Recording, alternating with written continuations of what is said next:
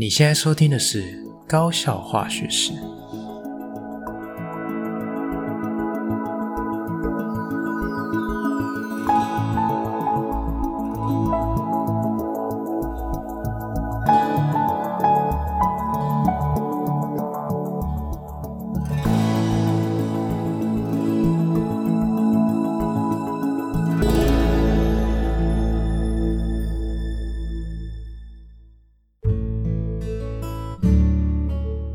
大家好，我是吉米师，欢迎回到我们的频道。好，那今天这一集呢，非常的特别哈，那是吉米斯这个学期的一个算是新学期新希望哈。那这算是一个全新的系列的主题，也就是吉米斯这个学期要开始强迫自己哈，去读一些书哈。那呃，想说借由高效化学式这个频道呢，也跟大家分享一下我阅读的一些心得，跟介绍一下书本的内容。好，所以欢迎来到第一集的吉米斯读书会。好，那我在之后后的这个吉米斯读书会的系列里面呢，呃，大致上我们的主轴就是会呃跟大家介绍一本书。好，那如果假设这本书呢比较简单，比较轻松。好，那我们可能利用一集的时间来简介一下这本书。好，那如果这本书的内容比较呃深入，或是比较呃复杂，内容比较多的话，我们可能就会有 Part One、Part Two，好，以此类推这样子。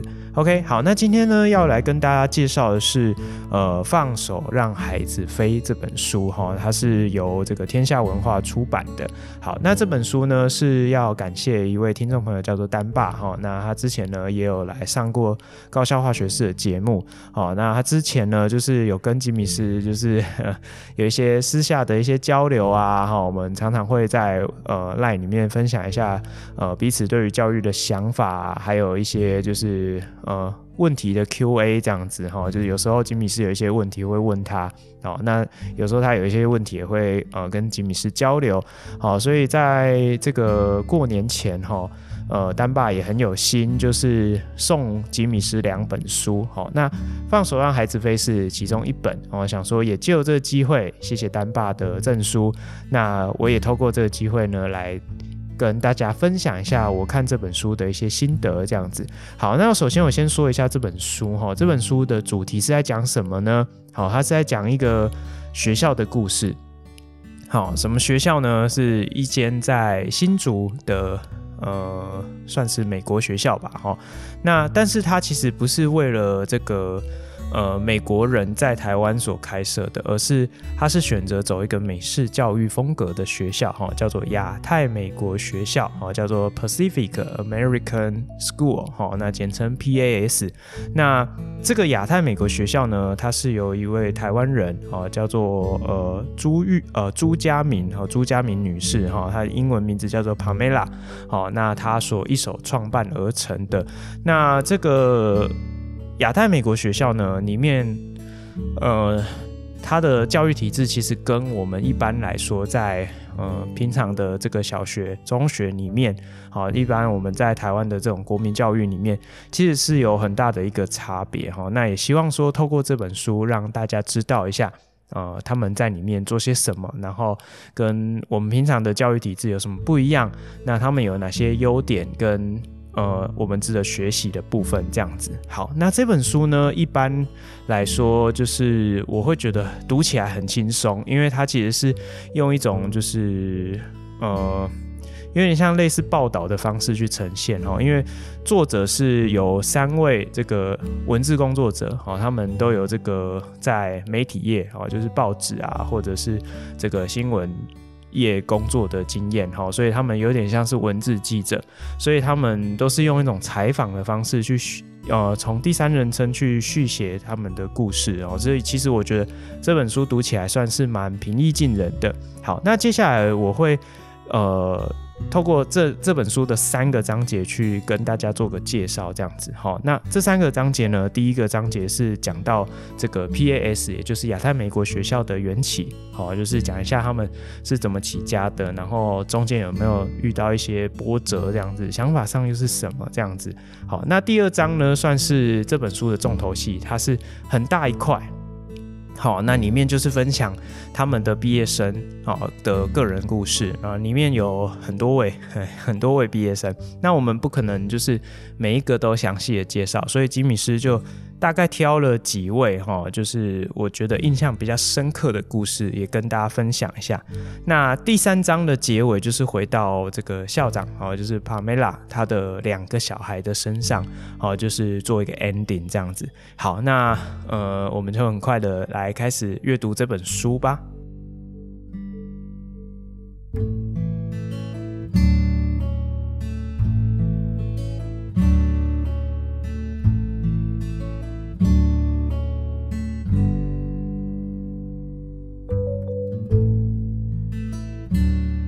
好，那这本书的作者哈是有三位哈，就是刚刚有提过，就是这个文字工作者啊，第一位是邵彬如，第二位是朱以真，第三位是黄小山哈，这三位呃应该都是女士哈，他们都曾经担任这个新闻啊杂志的记者编辑，好，那现在通常都是担任这个自由撰稿人或是作者哈，就是他们也有出几本。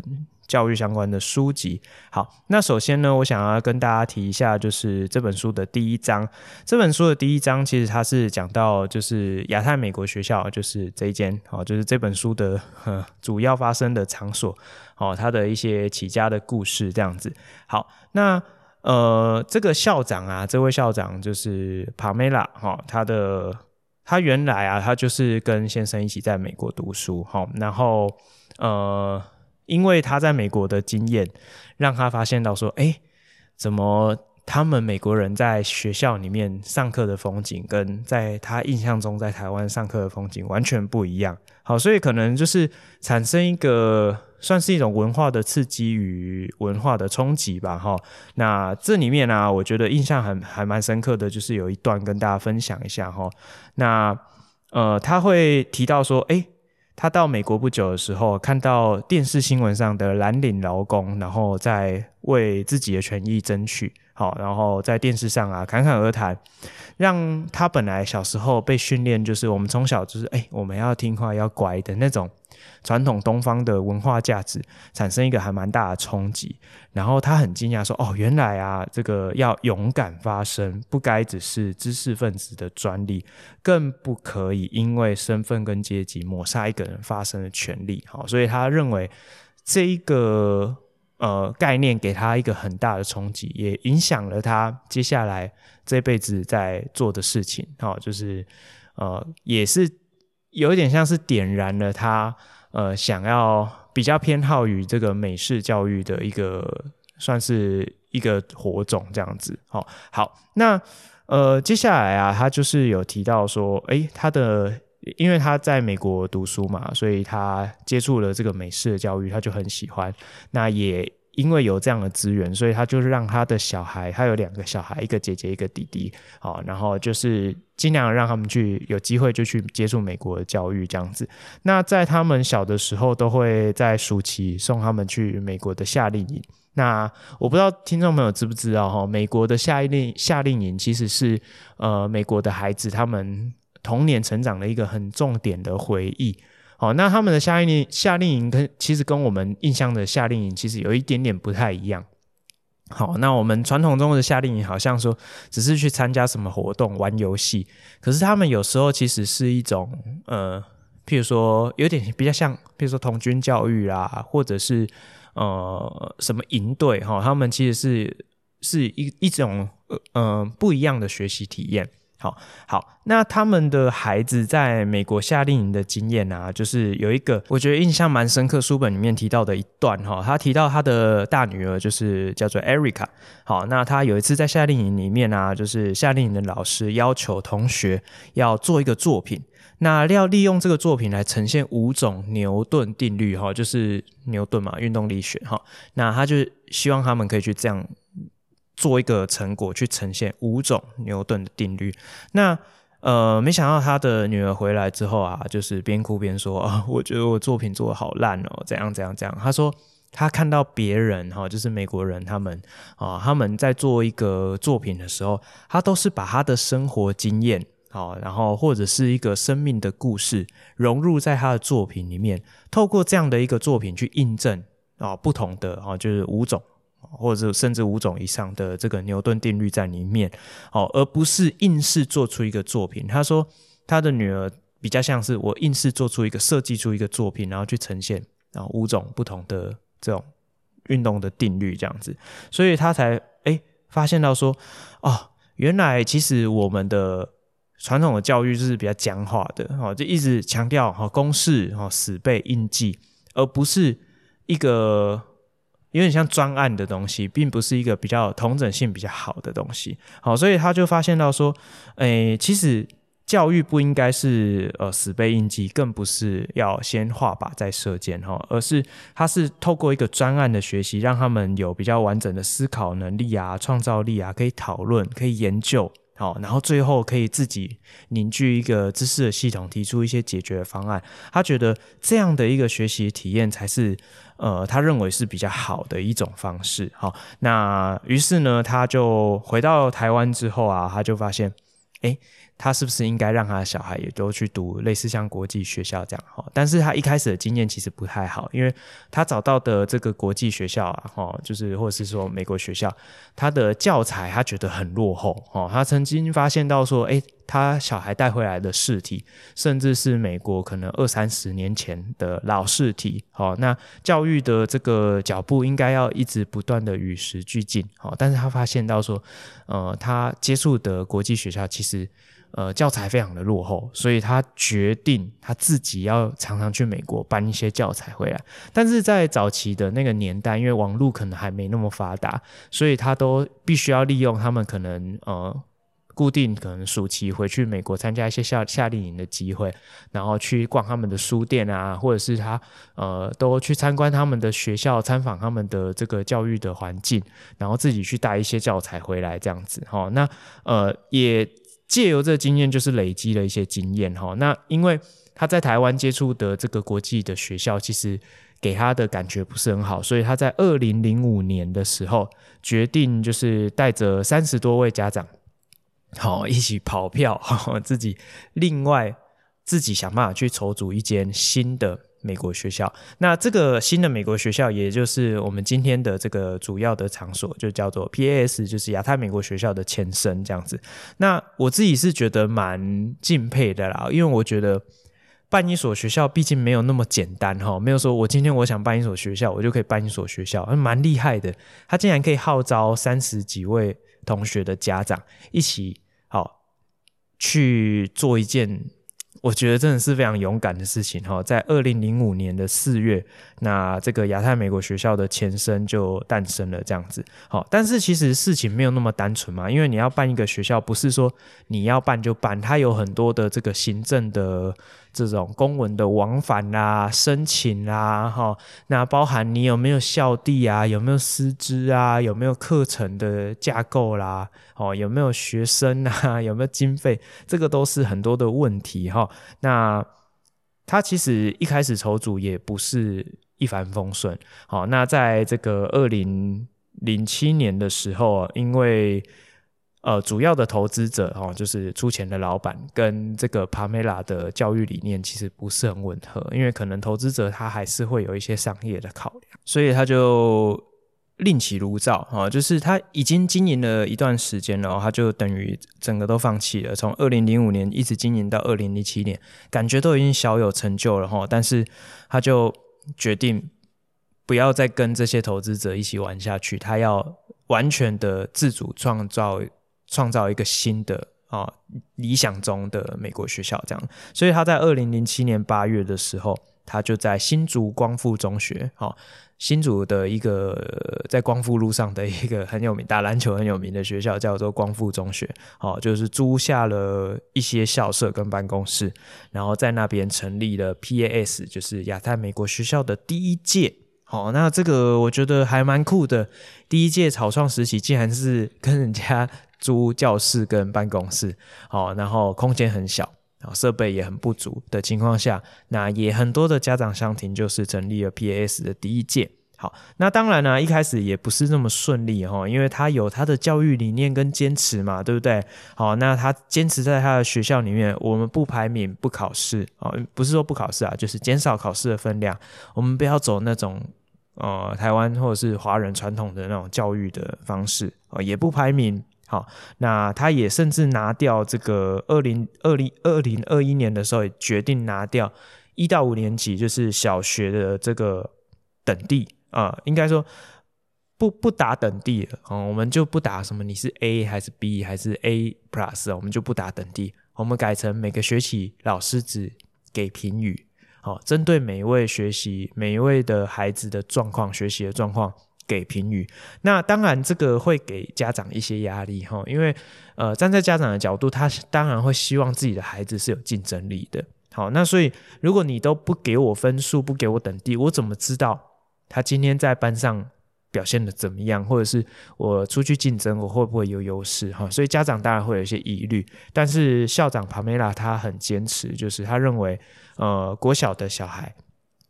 呃，都是一块瑰宝，都是带琢磨的呃这个宝藏，所以你不应该用分数去局限它，然后也不应该用分数告诉说你的位置在哪里。他们其实未来大有可为哈，所以他坚持就是在二零二一年的时候，将一到五年级的这个等第都拿掉，只列评语这样子。好，那等到他们上了大概在中学左右哈，就是呃开始八九年级在中学的时候。九年级之后，为了让他们分流，所以开始有一些这个量身定做的课程。好，那这个帕梅拉他身为校长嘛，他就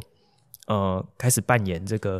呃有点像是有点类似我们现在校园里面的这种课程咨询教师的角色。他因为其实他们学校的优势就是人很少嘛，所以其实每一个学生他都非常熟悉哦，所以其实整间学校。加起来的人数了不起，就我们现在大概两三个班级。好，那你一个年级可能他的学生人数可能只有呃八九个，甚至是多一点了不起就十几个学生。所以其实他们里面的教职员，一直包含像是帕梅拉身为校长，他都是对每一位孩子都非常熟悉。所以他会在他们适当的时机，好，比如说他们到了九年级，他就会跟每一个孩子详细的去聊、去谈，好，去看看他们有没有什么就是。呃，喜欢的事情，或者是他们想学的东西，那他就会去盘整他们校园里面有没有类似的资源。好，那如果没有，他就想办法去升。所以有点像是量身定做。如果假设你对烹饪很有兴趣，那学校有没有办法开烹饪相关的课程主题？好，那你就可以去上类似的课程。如果没有，然后他不是说，哎，有像我们一般学校哦，没有，我们学校没有好的家政教师，那你要不要选修别的课？他们不是，他们的做法是说，如果没有，那我们有没有办法弄？我们有没有办法弄出一套家政教室？哦，或者是有没有办法请专业的厨师来教授呃烹饪相关的课程？这样子，哦，所以他们其实是呃可以去量身定做的课程，所以我觉得是还蛮敬佩的啊。不过呃，听众朋友应该想说，哇。怎么可能学校可以做到这样？的确不是每个学校都可以做到这样哈，所以这个也是他们我觉得很厉害的地方哈。所以在第一章的最后的结尾，我觉得有一句话我觉得蛮有意思的哈。他说，呃，他把他们的这个学校，哦，他要把国际教育。证明为哈，就是他认为他们的学校不是叫做国际教育，虽然他们是美国学校，但是他希望把它证明为他们叫做未来教育，因为他期望他们的教育是培养未来世界需要的人才，而不是只是一个国际的人才。好，那在二零一八年的时候，他们也正式迁校到竹北的一个新的校地。那这个校地，新的校地很大哈，有三公顷哦。那建筑很呃比较宏伟一点哈。那这个最后有一段哈，也跟大家分享。他最后提到一句话，他说：“呃，就校长他的名言的，没有废有的小孩，只有废有的教育。”好，所以这句话也让我印象很深刻啦，就是。呃，中文就是你没有失败的孩子啊，只有失败的教育。好，那这个有点像是中国传统，孔子说有教无类嘛。哈，那是不是真的落实在这个学校里面？那我们就来听听看第二章的真实的故事吧。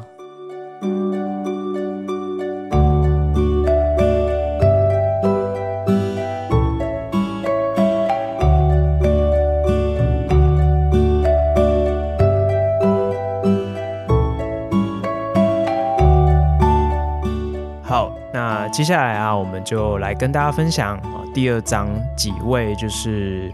呃，PAS 就是亚太美国学校的毕业校友的一些故事哈。那吉米斯选择，因为里面的这个故事蛮多的哦。吉米斯就因为时间有限，我就选择四位我觉得比较经典哦，我自己一看了印象蛮深刻的同学的故事，跟大家分享一下。第一位也是他在这个章节的第一位哈，就是他叫做 Amanda 哈，那是一位女生，然后她目前的工作是在 Google 哦，哈，蛮厉害的，在。Google 担任这个客户经理，那他的学经历哈，目前是在 Google 嘛？那过去的学历哦是在美国康奈尔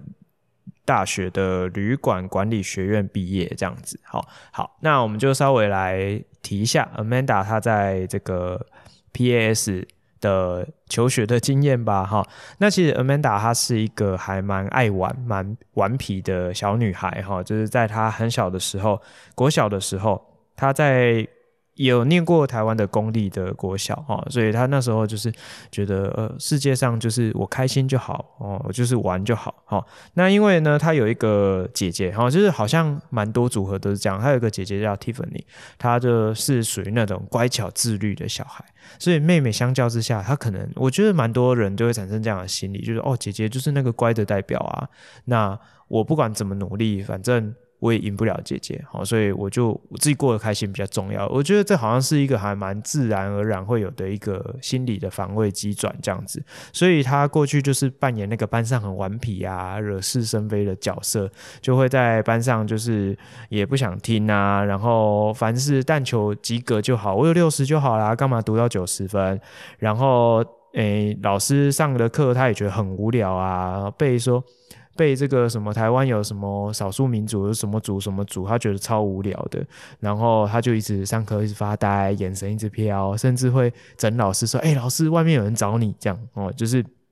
是有点像是班级上的一个头痛人物这样。然后这个考试也是这样，每况愈下、呃，越越觉得无聊，越不想读，然后越不想读，考试又成绩就越来越差，又对自己。有更觉得我好像不属于这一块的哦，所以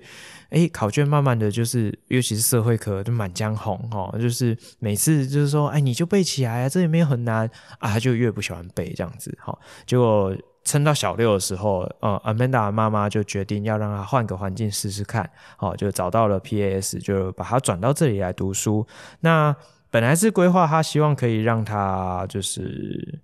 要到国外去读书哈，所以就想说，哎。那让他在国小读完之后，有一定的中文的基础能力，那再进入到这个美国学校来就读，希望未来可以送到国外去读书这样子。好，那刚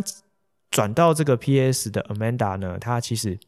哎有点吓一跳哦，他就想说，哎这里好像还蛮不错的哦，就是跟本来会有点担心嘛，哈，那他转到这学校之后，他就有一种啊。放飞自我的感觉，这样他就觉得这样的环境他是非常的开心。为什么呢？因为他发现到说这里的教学完全跟过去的经验是不一样的哈。啊，譬如说以他最头痛的社会科，他发现这里不需要再去死背，他只要动动脑筋去解决问题，他就可以完全融入在那情境里面。他说，例如呢，这个社会。科里面的历史，在教到第二次世界大战的时候，他说，因为班上只有五位同学，所以历史老师呢就分配他们各自代表五个国家，然后让他们去报告、去思考他们为什么要去、为何而战、为要如何应战，最后要怎么样回到和平的状态。所以就有点像是一个角色扮演，比如说我扮演什么国家，你扮演什么国家，那你的立场是什么？我的立场是什么？那我现在我的抉择跟取舍又是怎么样？这样子，好。那本来历史啊，算是他最讨厌的一门课哦，要背什么年代什么的。结果他现在好像打开了一扇窗，就是啊，觉得好开心呢、我用这种方式去学习，他可以很投入哦，而且是去解决一个问题，就可以让他本来天马行空的脑袋，就可以有各式各样的灵感，都可以把它放进去，这样子哦。所以他就彻底的爱上这里的一个学习的环境。好，那进入到这个环境之后呢，就彻底的改变他的学习的生态跟模式。那本来都不爱读书的他，好，现在在这个 PAS 的学习的环境里面，常常啊回家可以做报告做到半夜两三点，他都不嫌累这样子。好，而且他非常热情，非常的热心，所以呃以前那个不在乎成绩的他也消失了哦，反而感觉起来就是一个很有上进心的人这样子。好，那一直到了差不多七到九年级的阶段，他就变成像是。呃，这个模范生一样，就是常常会跟姐姐一起，就是在周末的时候都一起读书啊，然后会一直努力的耕耘自己的学业啊，这样子哈，所以有点像是一个呃一百八十度的大转变。好，但是好景不长哈，因为进入到高中阶段的时候，他开始就是对自己有一点彷徨，这样子，好，就是呃有一点像是青春期造成的一些疑惑这样子。好，那在这个。呃，早在这个七八年级的时候，Pamela 就是 PAS 的校长就会问他说：“你以后想做什么？”好，那他那时候其实觉得说：“哎，我从小我就很喜欢生物，就立志学医这样子。”好，但是他可能呃，也可能没有办法完全的确定自己就是适合走这条路这样子。好，那一直到青春期，他就。越来越迷惘哦，有时候跟大人讨论的时候，跟妈妈讨论，或是跟呃校长帕梅拉讨论的时候，有时候可能没有办法得到一个很明确的答案哦，因为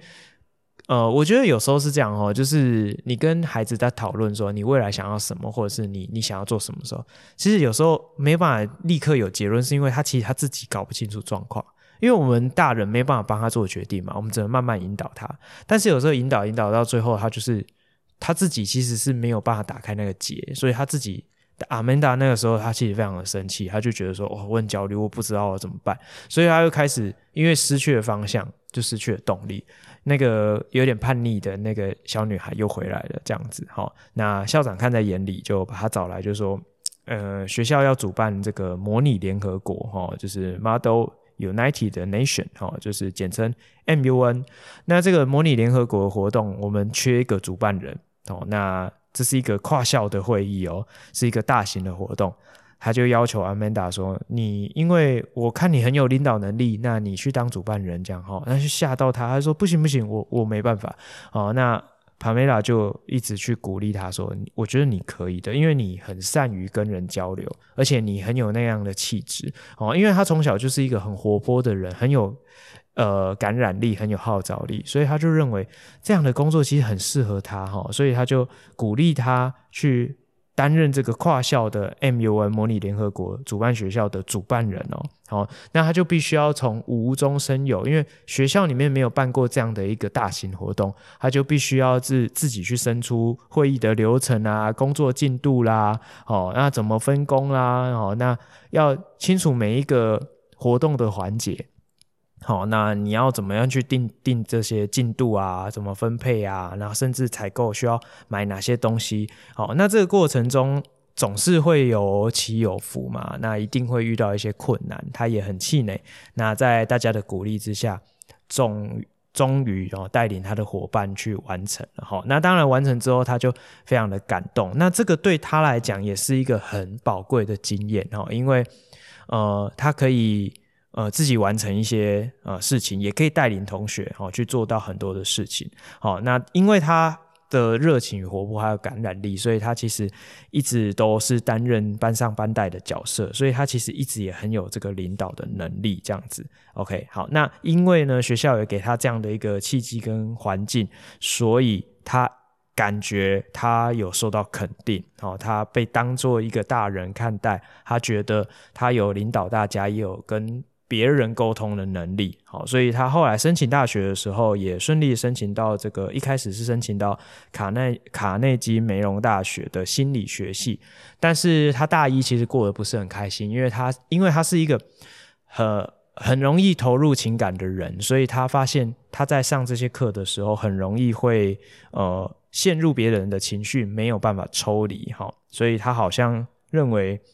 几经思考，他觉得他不太适合做心理咨商的工作哦，所以他后来，呃，妈妈的鼓励之下，他就想到说，诶，这个他当初在亚太美国学校教会他说，其实每个人都有不同的强项，然后你在做抉择的时候啊，你你可以呃试着去放掉那些不适合自己的，然后去找到适合自己的。所以他决定转换跑道。第二年大二的时候，他就转到康奈尔大学的旅馆管理学院。那他到了旅馆管理学院是学这个旅馆的经营跟管理方面的工作。一直需要不断的去跟别人接触，所以他觉得哎、好像很适合他自己，因为他就很外向嘛，喜欢跟人家打交道，所以他就选择了这个系，他觉得很不错。那他在实习的时候，也到这个四季饭店啊，然后去当实习生，然后处理了一些这个客诉的问题啊，解决了一些 SOP 上面的问题。那主管也发现他哎，蛮、不错的这样子。好，那呃。最后呢，他怎么又会去到这个 Google 呢？也是蛮有趣的一件事情，就是他后来啊发现到说，诶，呃，投入旅馆业的他，好像跟人沟通这一块是他的专长这样子，齁，但是他的家人嘛，因为。早期他在新竹，他的家人都是科技园区的人，哈，那他其实心里面也会有一点对科技业有一些向往，这样子，好，但是你说，呃，我我是在旅馆业，然后念管理的，是做旅馆业的，怎么又会跟科技业有关系呢？但是他认为没有做不到的事情，所以他就决定开始投科技业的履历，哈，那他非常的向往就是在 Google 工作，所以他呃虽然失败了几次，但是。呃，他就是不气馁嘛，就一直不断的尝试，最后有一个面试的经验，那顺利的面试一面、二面、三面，他也考上了这样子。好，那他后来就进到 Google 担任这个客户经理这个工作。哦，那当然这个工作压力很大，但是呢，他就一直回想起过去。就算面临不可能的挑战，他终究还是有办法，就是找到自己的方法去完成它，这样子。好，所以这这一段我觉得还蛮酷的，就是我我可以感觉到说，呃，这边毕业的小孩好像特别有一种特质，就是那个。坚韧性哈，就是心理的然后强韧度，真的是蛮厉害的哦。那这个是有关于这个 Amanda 的故事，就是想说跟大家分享一下。好，好，那接接下来呢，呃，下一个我想跟大家分享的是一个叫做 Alisa 的故事哈。那 Alisa 呢，她跟这个 Amanda 又很不一样哦，她是呃这个呃，她目前呢是在这个。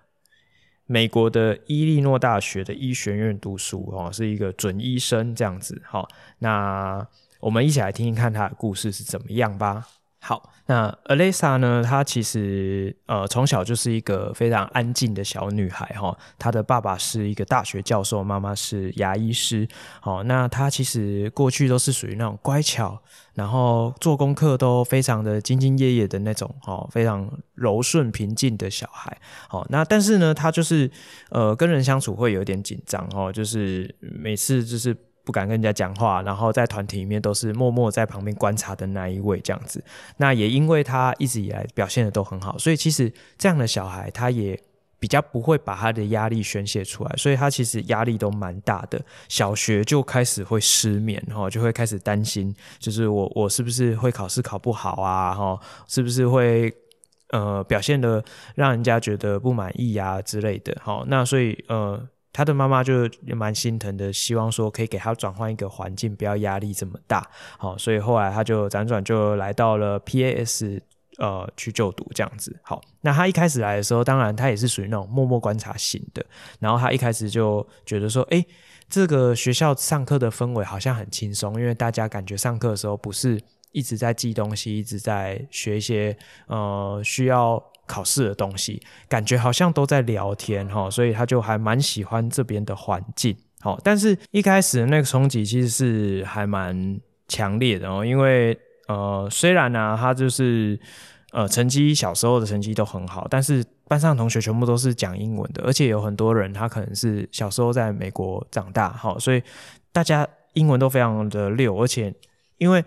那样的一个环境长大嘛，所以大家都好像很外向活泼，好像都可以这样子侃侃而谈这样子，所以他一开始就是其实是有一点自卑这样子哈。但是因为大家都很亲切哦，所以其实那样的人际的压力其实反而减轻了不少，他也不会这么样的紧张哈，大家都很友善，他也比较不会那么紧张，比较不会那么自卑这样子。好，那慢慢的他也比较习惯了哈，因为呃在那个环境久了嘛，好，那他就慢慢的就习惯了，就可以。呃，找到自己生活的一种方式哈，但是他就是还是属于那种平静乖巧的小孩嘛哈，所以他的专长就是在文学写作方面，好，并不是说口语表达这么溜这样子，好，那他就会试着用文字的方式去表达一些他的想法，好，那他最厉害的课就是作文课哈，他的作文课，呃，升上十年级之后，他作文越来越好，老师常常会给他 A plus 的成绩，然后还常常会呃。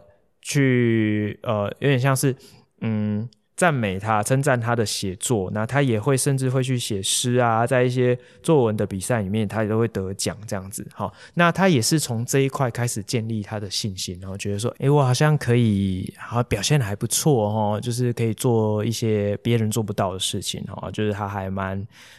觉得还蛮不错的这样子，好，那这个时候呢，因为他们学校有一个特色，就是那个模拟联合国嘛，好，那每个学生都要呃上去当一个会员国的代表，然后去发表代表自己国家的演说跟论述这样子，好，那。这个就是有一点强迫你一定要上台去讲话，所以他也必须要克服自己的那种就是对人群的恐惧，或是说话的那种呃，就是没有信心。他就要慢慢去建立自己的一一套，就是可以上台演说发表的能力。哈，那其实呢，后来他的这个模拟联合国的指导师也观察到他的这个特质，他就建议他说：“哎，你要不要在这个角色扮演里面转换到？”记者的角色，哈，就是，诶，我我看了这书，我才知道说，哦，原来模拟联合国蛮有意思的，哦，里面还有这个记者的角色。那记者的角色就是要去，因为就是真的扮演那个记者，哦，你就是要去采访会会员国的代表，然后就是要写下一些记录啊，然后要写出一些报道这样子，所以他就必须得去。采访啊，采访你就必须要跟人接触嘛，好，然后你要利用他的专长，就是敏锐的观察，然后细心，然后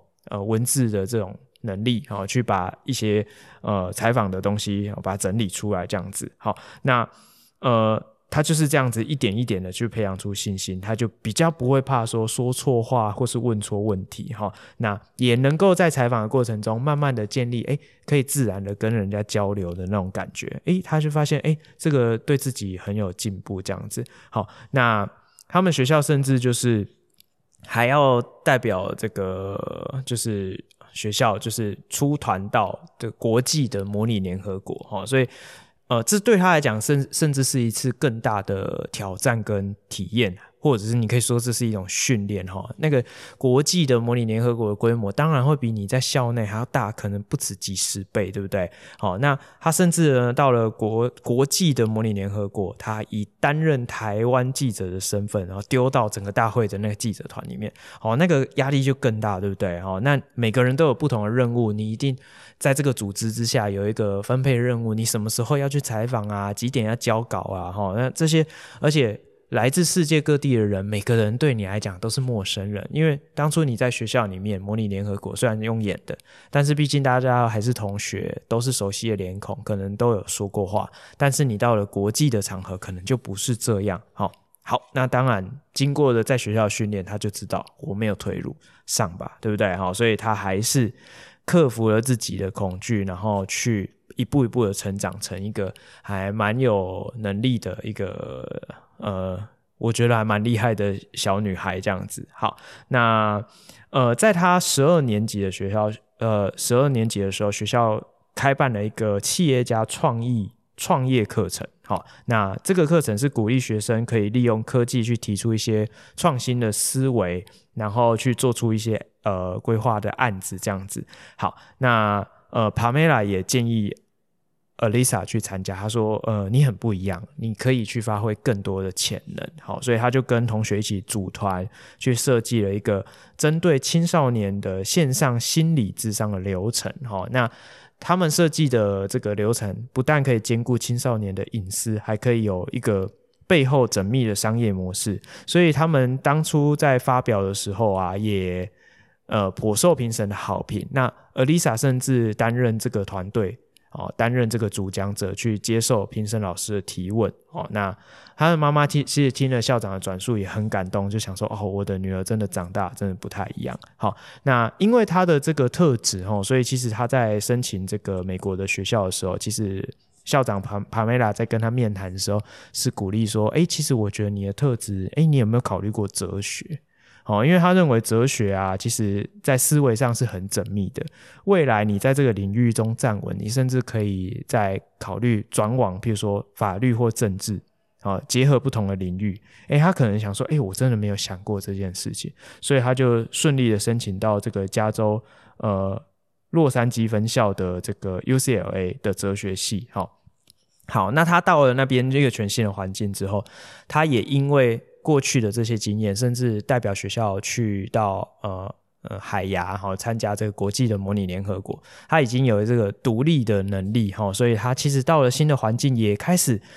呃有了自己的自信心，愿意可以自己去交新的朋友哈，那也不会说像以前这样子哈，很害羞、很默默、很文静的那种感觉。OK，好，那。当然啊，他到了这个哲学系之后，一定会遇到很多的困难。过去他的数理不太好，结果没想到这边有一些什么逻辑课，感觉很很困难。对他来讲，他也是觉得很吃力哦。但是他还是知道他只能自己面对嘛哦，所以他必须站稳脚步，自己去思考他要怎么样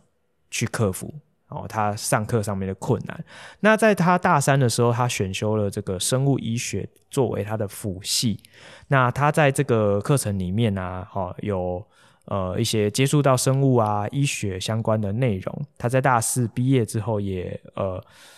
呃希望可以申请这个医学系的学程。哈，这个美国有这个学士后的医学系的学制这样子。好，那他当初在这个实习担任助理的时候。哦，他发现到说，在这个泌尿出问题的这个失智老人的这个案例上面，他会半夜会一直把自己的什么导尿管都拔掉。哦，那因为护理人员不堪其扰嘛，最后就只能五花大绑，把他绑在床上动弹不得。他觉得说，呃，这样子的话是很。可以说是很没有尊严的哦。他发现生命跟科学之间在拔河，那医疗的照护跟人性之间的尊严，有时候是有很多无奈的地方。所以这个冲击让他更加的呃深化他想要呃行医的这一条路，这样子。好，那。念医科当然是非常困难的，对不对？谈何容易？念医学、念哲学系，念念怎么可能跑去念医学系？当然，这是一个非常困难的准备。那当然，他们也是会有一些门槛，他必须要先参加这个呃美国医学院入学考试。你要有取得一个很好的成绩，你才可以申请到这个医学系这样子。好，那他边工作边准备这个考试，当然一开始不是很顺利哦。那当然了，就是后来就。受到这 COVID 的影响，他就先回到台湾，但是他就是一直闭门苦读。那后来终于参加考试，取得一个不错的成绩。那当然一开始申请也不是很顺利啊，他就申请了好几十所都失败。最后最后最后，终于在这个二零二一年的这个农历前夕啊，看到他录取的这个通知，哈，是伊利诺大学医学院寄来的通知，哈，他通过了申请，所以他。最后啦，其实绕了一大圈哦，还是往他想要去的方向迈进哦。那我相信，呃，他们学校毕业的学生应该都会有很强大的适应能力。我相信未来他也会成为一位优秀的医师。好，哦，这个是呃 Lisa 的故事，我觉得也是蛮，我我自己看起来我觉得是蛮猎奇的，就是呃，怎么会？哎，对，就是一直觉得，哎，怎么会这样子？就觉得蛮厉害的。好，那我们也聊了还蛮久的，我们就先休息一下好了。我们待会再回来看最后两位的故事哦。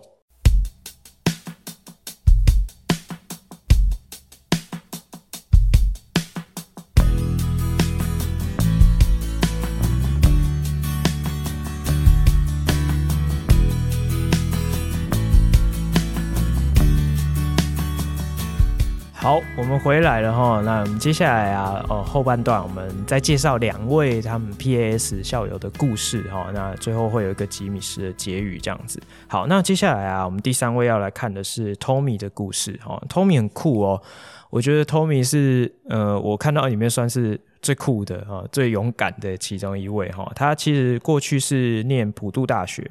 但是肄业他没有读完哈。那但是他。现在工作是自己创业的哈，他创办了一间叫做 The Remade 的这个球鞋设计工作室哈，在在台湾登记叫做德瑞美有限公司哈。那这个因为吉米斯本身不是这个。篮球迷，我也不是球鞋控哦，我也不是这个收集球鞋的这个爱好人士，所以其实我自己本身不知道这间公司，但是看书本里面写起来，觉得好像蛮蛮厉害的，蛮有名的。好，好，那我们一起来听听看这个 Tommy 的故事，这样子。好，那其实呢，Tommy 小时候是一个也一样是一个问题学生，哈，很头痛。他从小就是一个非常活泼、有点过动那种感觉，哈，就是他只要是上课的时间，他在学校里面就是那种一直讲话，老师在台上讲，他在台下一直讲，一直找人聊天，啊，一直在聊什么线上游戏啊，聊女生啊，哦，一直在讲老师坏话之类的，哈。那他其实也没有做什么事情，他就是很爱聊天，那老师就是不喜欢他，哈，就是一直罚他，就是做那个特别作，有没有？哈，那他就觉得没关系啊，反正。他也不会觉得这样有什么丢脸的，他反而觉得说，哎、我我就是这样啊，哦，他就反正也不在乎，哦，那他只喜欢像是英文、数学这种喜欢科目，那不喜欢的他就是完全就不写。他甚至小时候最常做的一件事情就是，呃，他会偷抄那个答案本，哦，就是他会把那个什么评量卷啊，或者是那种呃自修啊，他就会把它哦偷抄答案。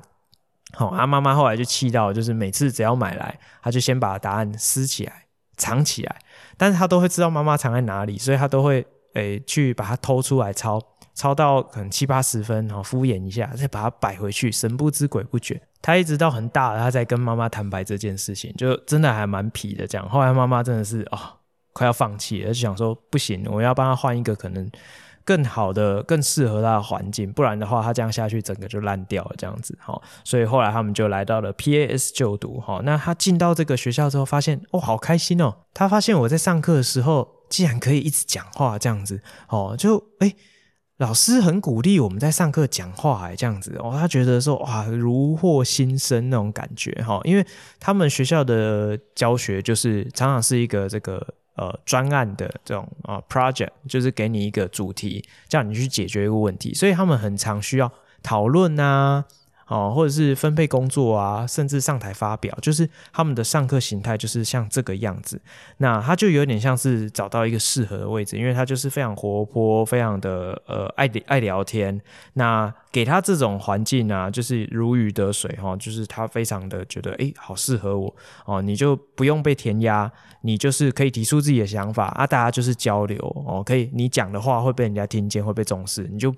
呃，你讲的话有人听，他就很开心了，这样子。好，那后来呢，也是一样参加了这个模拟联合国。那他发现，哎，好像不能乱讲，因为你到了那个场合，你就会知道说，哎，我需要对自己的言行负责，我要讲出一些论点，我是有一些责任跟义务的。哈，我是代表学校，那去。荷兰参加国际的这个 MUN 模拟联合国的时候，本来以为去玩，但是到那个环境，他们被分配到说他们要代表捷克，因为去你不是说你去你就是你台湾队，你就是代表台湾，不是他们会分配你是代表什么国家这样子。结果他代表了别人的国家，他才觉得说，哎，我觉得这件事情哦，代志大条了，我要去了解，比如说捷克的地理背景啊，政府组织啊，他们的遇到的。遭遇的状况是什么？那当年的议题是全全球暖化，所以他们要呃去设法站在那个呃捷克的立场啊、去设法去想我们要怎么样从国家的角度去解决暖化的问题，这样子。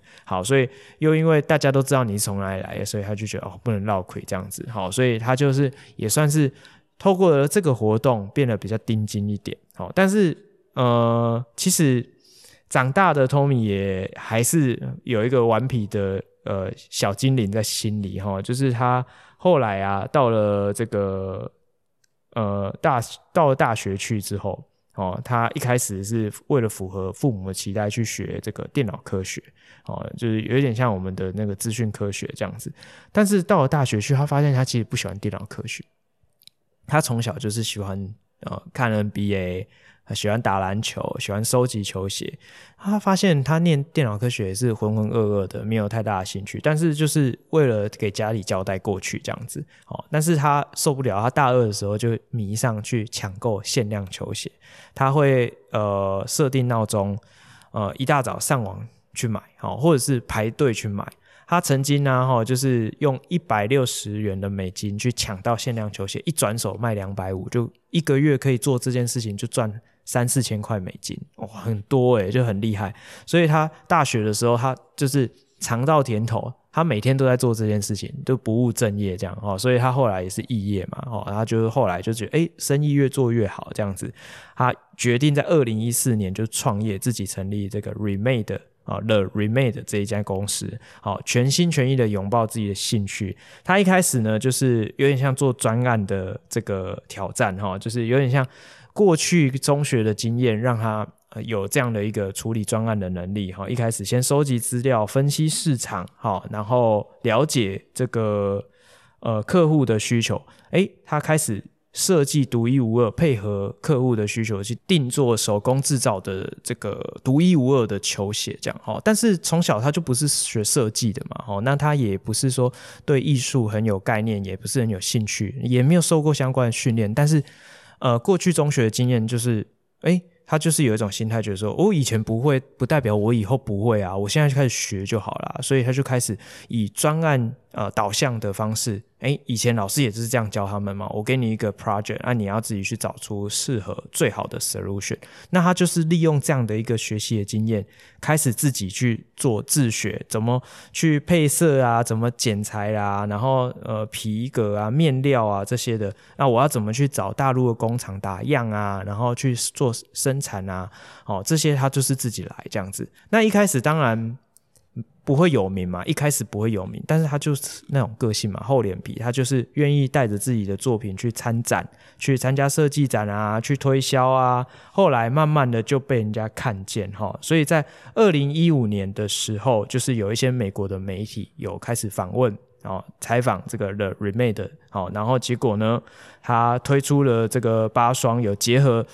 中国新年元素的限量球鞋就爆红，因为他鞋后面就是用中文写“恭喜发财”，就一夕之间在社群网站就爆红哈。那有很多的粉丝甚至以为这是官方 NBA 官方推出来的球鞋，结果点连接才知道原来是他们公司做的。哦，所以他就更有信心，就打响了知名度，就是订单快速的增加，就赚了削了一笔嘛，对不对？那人是野心会是会被养肥的，所以他在二零一六年的时候。就想说，我来下一笔大订单，然后就下了四十万人民币的订单，哈，然后结果，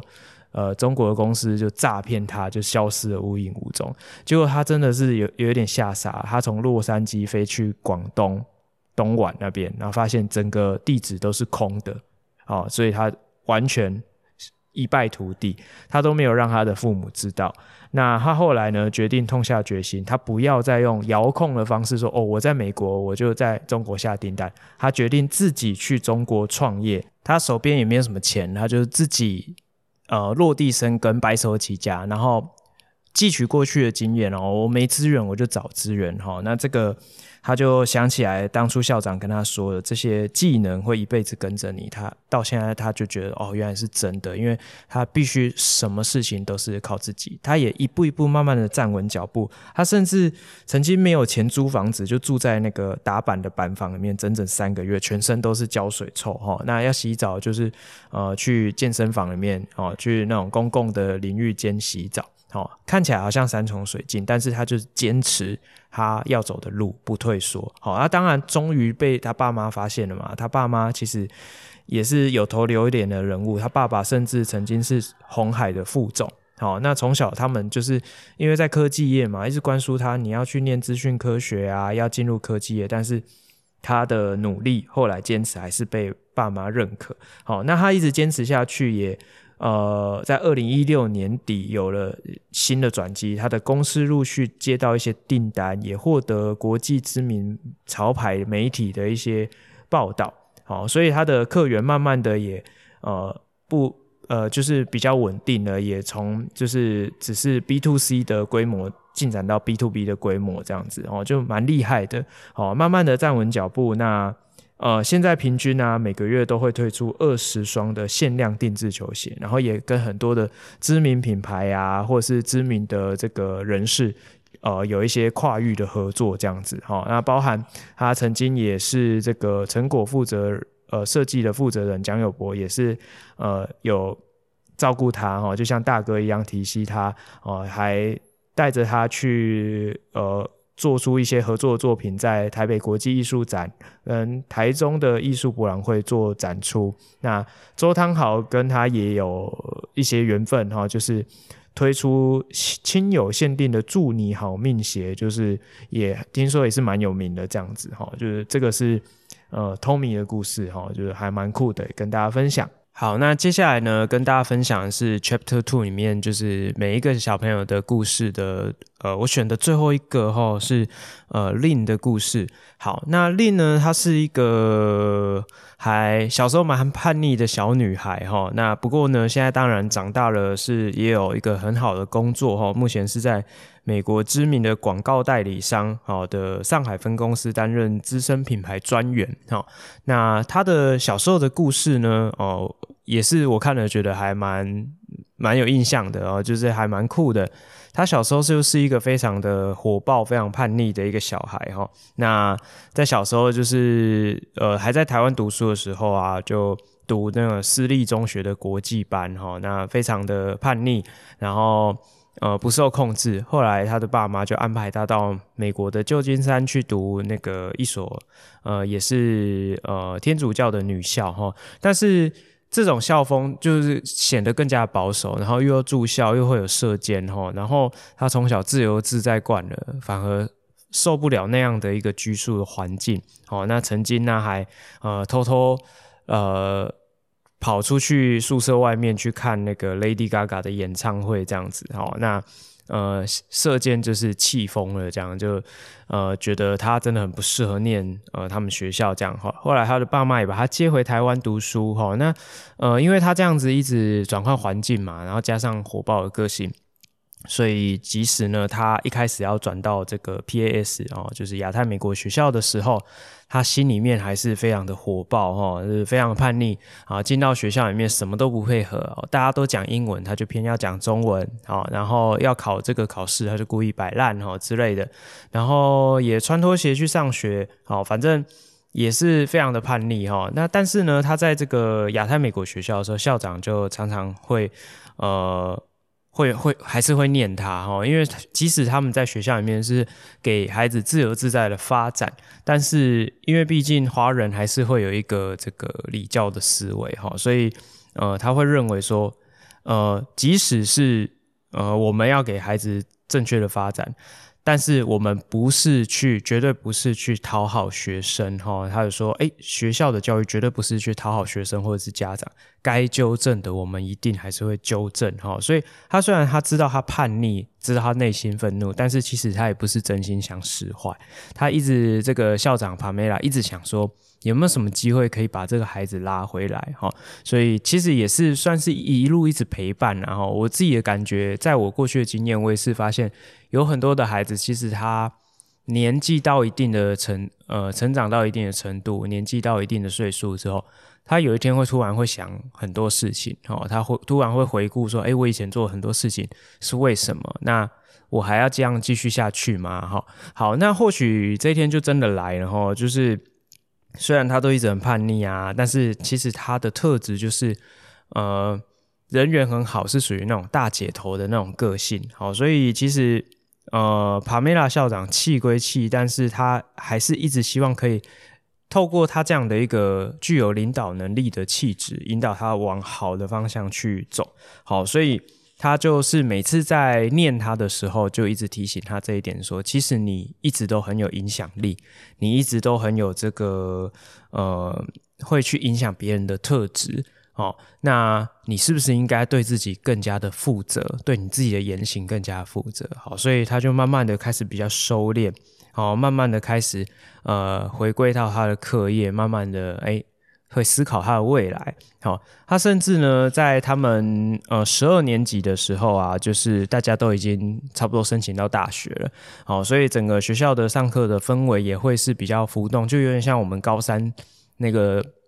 最后期末的时候，哦，这个毕业考完了，然后大家大部分的人也都申请或是繁星都考上，哇，那那时候学校真的是一团混乱。好，所以呃，在呃这个 Lin 的故事里面有提到说，十二年级下学期的时候，因为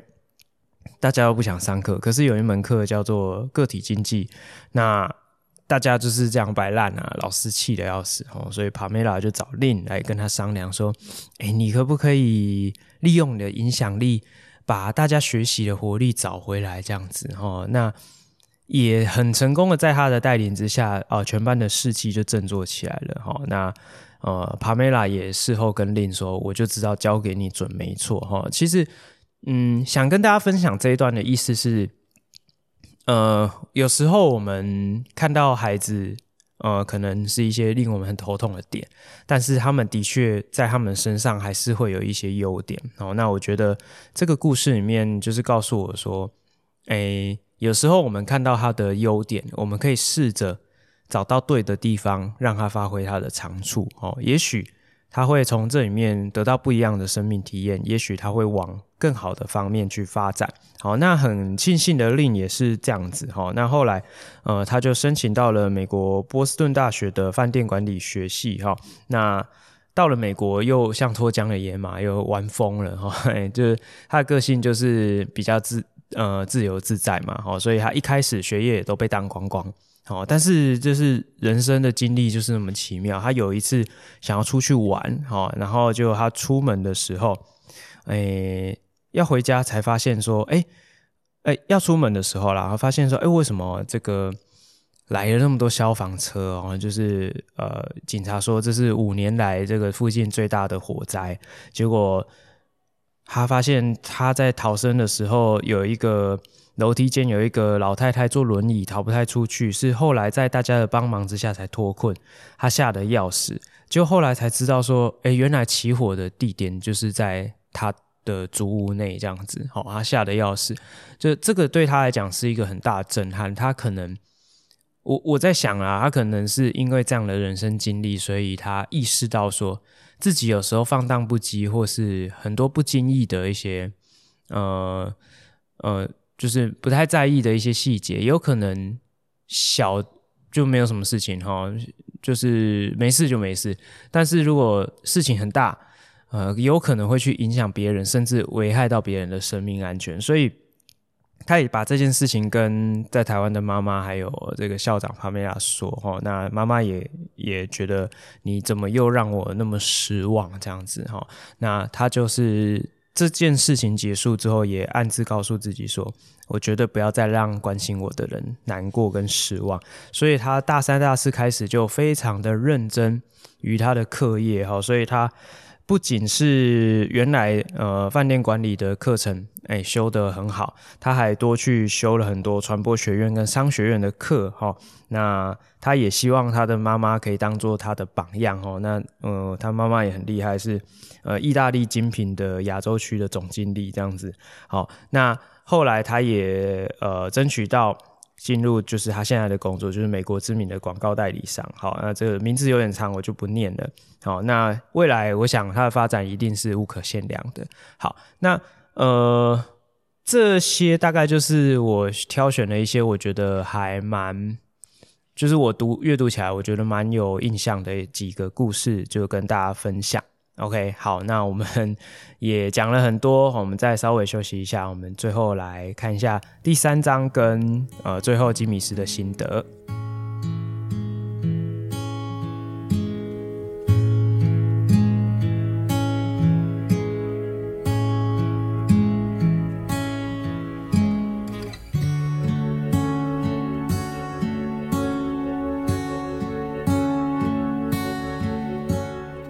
这本书的最后一章 Chapter Three 哈是讲到 Pamela 她的两个小孩哦，有一个姐姐叫做 Erica，然后弟弟叫做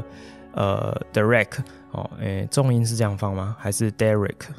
嗯，好，那这两位小朋友他们是完全不一样个性哈，姐姐就是非常的活泼，非常的呃勇于展现自我，但是弟弟我觉得。在我书本里面看起来，他是有一点，呃，他做事情有自己的原则，自己的一套齁。那他有他自己的逻辑，所以其实有时候大人会比较担心，说，哎，你你是不是应该要去做什么事情，或是你是不是应该要如何如何？但是，呃，绕了一整圈之后，才发现，哎，其实他不是没有在做，他并不是说没有在在意，只是说他自己处理的方法有他自己逻辑的一套。好，那。呃，这本书的这个整个串联的主角就是呃亚太美国学校的这个校长啊，帕梅拉。那他的两个小孩子也是让他们在充满弹性的这个教育环境中，他自己小孩后来也都是读这个呃 PAS 毕业的。好，那后来也到美国去念很好的学校。好，那也是透过这样的一个学习环境，找到一个最适合自己的学习方法，建构独一无二的学习轨迹。我觉得。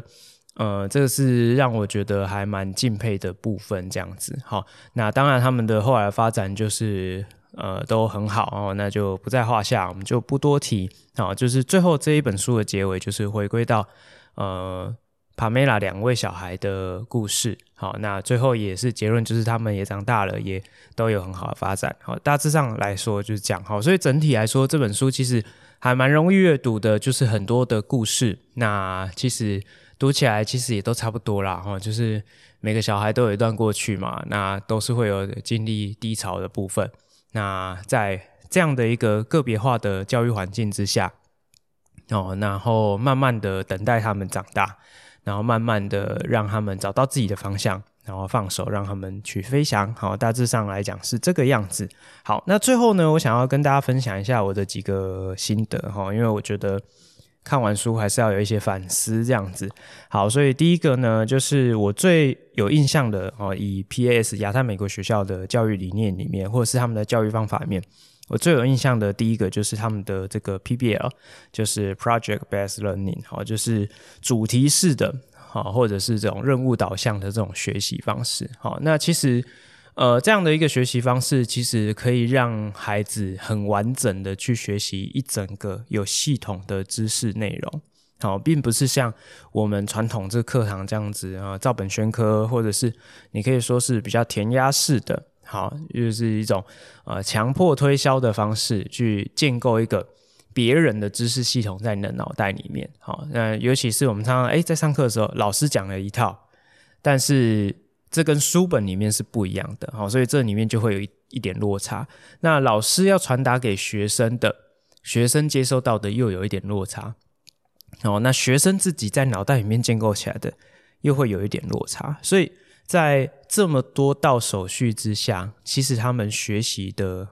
呃。完整度是不好的，而且很多的知识是破碎、是零散的。好，那如果透过像这样的一种呃主题式的方式，让他们开放式的让他们自己去学习，反而他们可以呃找到他们的一个脉络。好，就像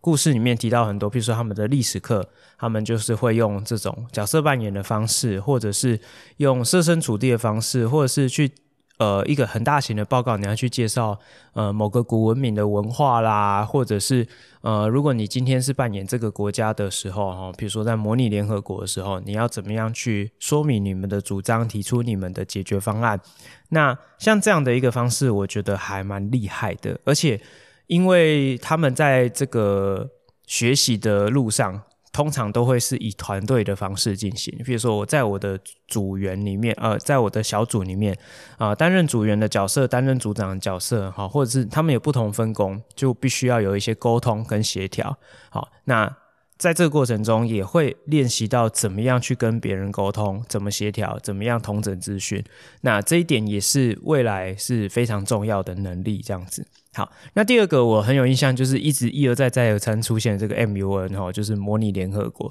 呃，吉米是因为小时候都是离组取向的哈，所以我其实没有什么机会接触到什么模拟联合国。但是我知道说，如果是比较偏向语文或是语文自由的，还蛮常会有这个模拟联合国的活动或是课程哈。那我也是透过这本书，我才看到说，哦，原来模拟联合国进行的方式是这样哈，就是每个人可能代表。每个国家就扮演每个国家的代表，那你要去深入的研究那个国家的一些呃背景知识，或者是他们现在遇到的国际情势，然后去扮演他们的、代表，或者是呃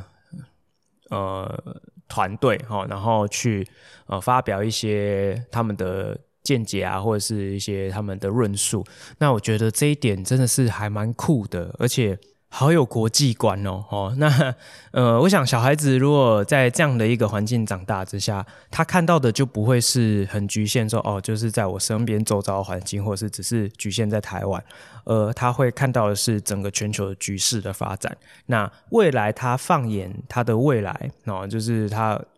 以后长大了，他就眼界会很宽广，就不会只有局限在他生活周遭这个小小的环境。那相对来说，他就会成为一个更有竞争力的人才，这样子，好，我就觉得，诶，很酷，就是一个，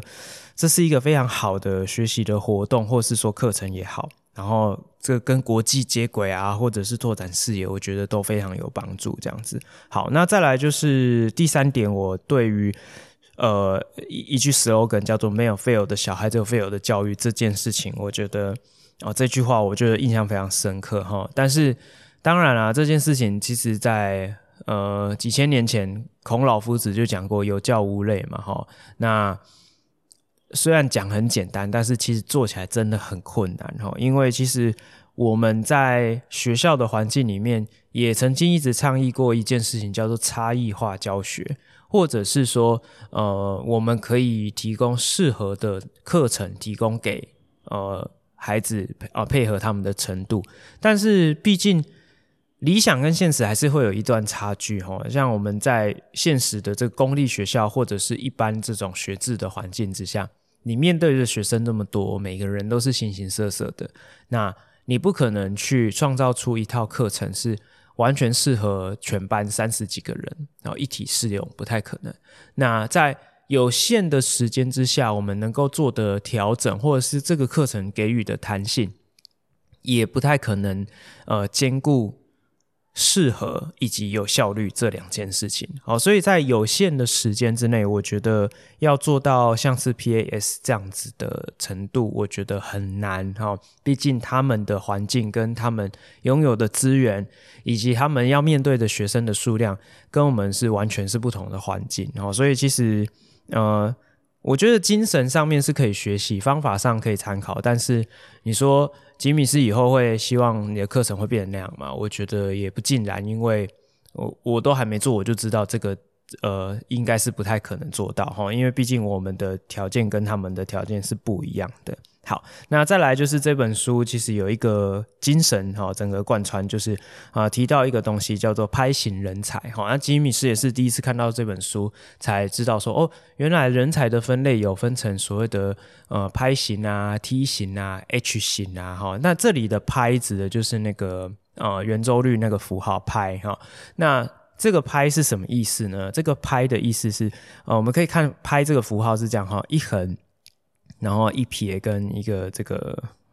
这也不能说捺了哈，反正就是呃一一一条横线底下有两条是呃直竖的符号的轨迹这样子。好，那它的意思是讲哈，就是呃直的哈直的两竖，它代表的就是两种不同的专业能力。好，所以所谓的拍型人才，指的就是你至少两拥有两种，甚至是两种以上的专业知识能力。那横线代表的就是横向沟通，哦，就是与人沟通协调、统整，哦，或者是你更深一步的，就叫做领导的能力，哈。那所谓的拍型人才，就是指你拥有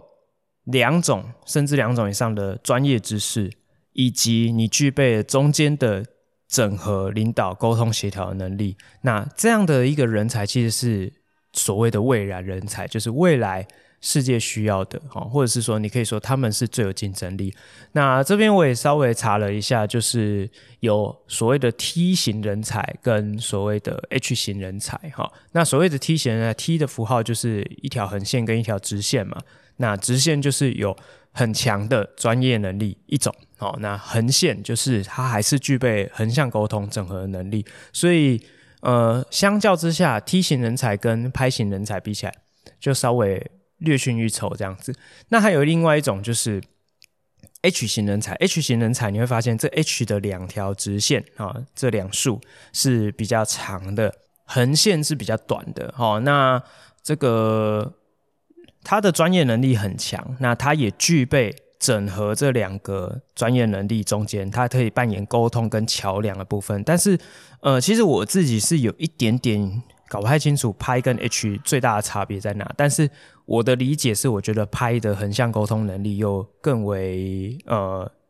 具有优势，又更为突出哈。那 H 型感觉是。他是有一点比较偏工程师哈，就是他的个性是比较专业在呃专注在他的专业专专精领域，然后他可以具备跨领域的能力，但是他可能不是那么样可以具有扮演沟通协调或者是领导的角色。那拍型反而是比较偏沟通领导的角色哈。那像我自己也是看了这本书才学会说，哎，原来有分这几种类型。那其实我自己也会反思我自己是哪一种。呃，我可能大概不是吧，我可能只是一个点吧，嗯，对，就是我可能不算是个人才，就不知道各位你自己是哪一种呢？这样好，那最后一点其实也是一点感想，然后就是我看完这本书，就是觉得说哇，呃，惊叹、敬佩，然后觉得好遥远。怎么说哈？因为呃，如果听众朋友听到这边，你大概也可以想象说，这样的一所学校，它的学制。感觉真的不是我们一般人可以想象或者是可以接触得到。那的确哈，吉米斯事后也去查找了一下资料，发现，呃，通常啊，你可以讲这样的学校就是所谓的贵族学校或是精英学校哈。那他们学校里面的学生，也从我们刚刚书本上的例子也可以知道说，他们的爸妈通常都是有头有脸的大人物哈。那他们的学费也很惊人，然后我查了一下，一个学期的学费。就可能保守估计要二十几万新台币，好，这个二十几万呢，这个可以让呃读公立高中的小朋友，我想一下，大概可以够他们读从国小一直读到高中吧，可能还有剩，可能可可能可以够大概五个人念，对，他们读一学期的学费，可能可以够五个小朋友从国小念到高中。的所有学杂费，哦，所以其实我觉得这个有一点像是告诉我一件事情，就是社会阶级的再制真的是在这个社会上绝对存在，而且是非常的严重。所以，呃，如果你的资源够深厚，你当然可以给你的小孩更多、更多、更多、更好的资源，让他在未来更有竞争力。那整个社会感觉好像。M 型化就会越来越严重，但是我想公立学校的存在的价值就是在此吧。哈，那我们提供一个呃还蛮不错，我不敢说很优质啊，哈，就是还蛮不错，有一定水准的教育环境。那提供大家一个呃比较亲民，呃可以大家都可以负担得起的环境，让小朋友在这边可以平安的成长，然后让他具备一定的知识，具备一定的素养，具备。一定的竞争能力，我想学校的功能大概就是这样吧，哈。那也不要想太多，但是我想这样的一本书可以告诉我们一些事情，但是也不是代表说这个就是唯一的解方，就跟我们的课堂里面一样，不会说你的某一种教学方式就是唯一解方，好，你不会说呃素养导向的教学就是唯一解方，你不会说探究与实作就是建立。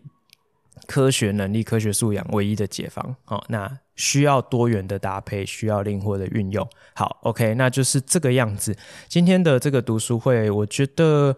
希望可以给大家一些帮助，然后也是吉米斯也是看完这本书，希望说，诶，透过这样的一个方式，给自己一一点功课，然后也跟大家分享。那因为我是第一次做读书会这个。节目，所以也觉得做的蛮哩哩啦啦的哈。那可能也跟这本书的内容就是比较偏故事，比较偏报道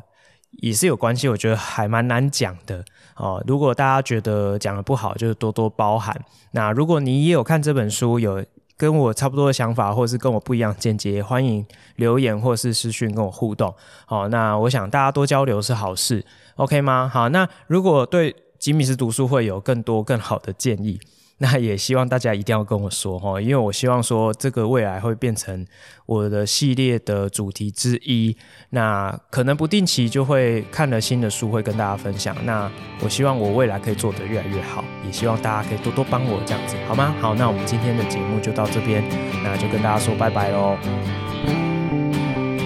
高效化学式，谢谢有你陪伴我们到最后哦。我们在每个礼拜的节目都会和大家分享。高中校园的大小事情、教育时事，以及一堂不一样的化学课堂，还有在节目的尾声也会和大家分享一则与生活相关的科普小知识。节目里面呢，也会不定期推出系列专题，还有一些特别来宾的访谈哦。那如果期待下一次的节目，也欢迎订阅我们的频道，多多分享给你的好朋友。那我们就期望下次空中再相会喽，拜拜。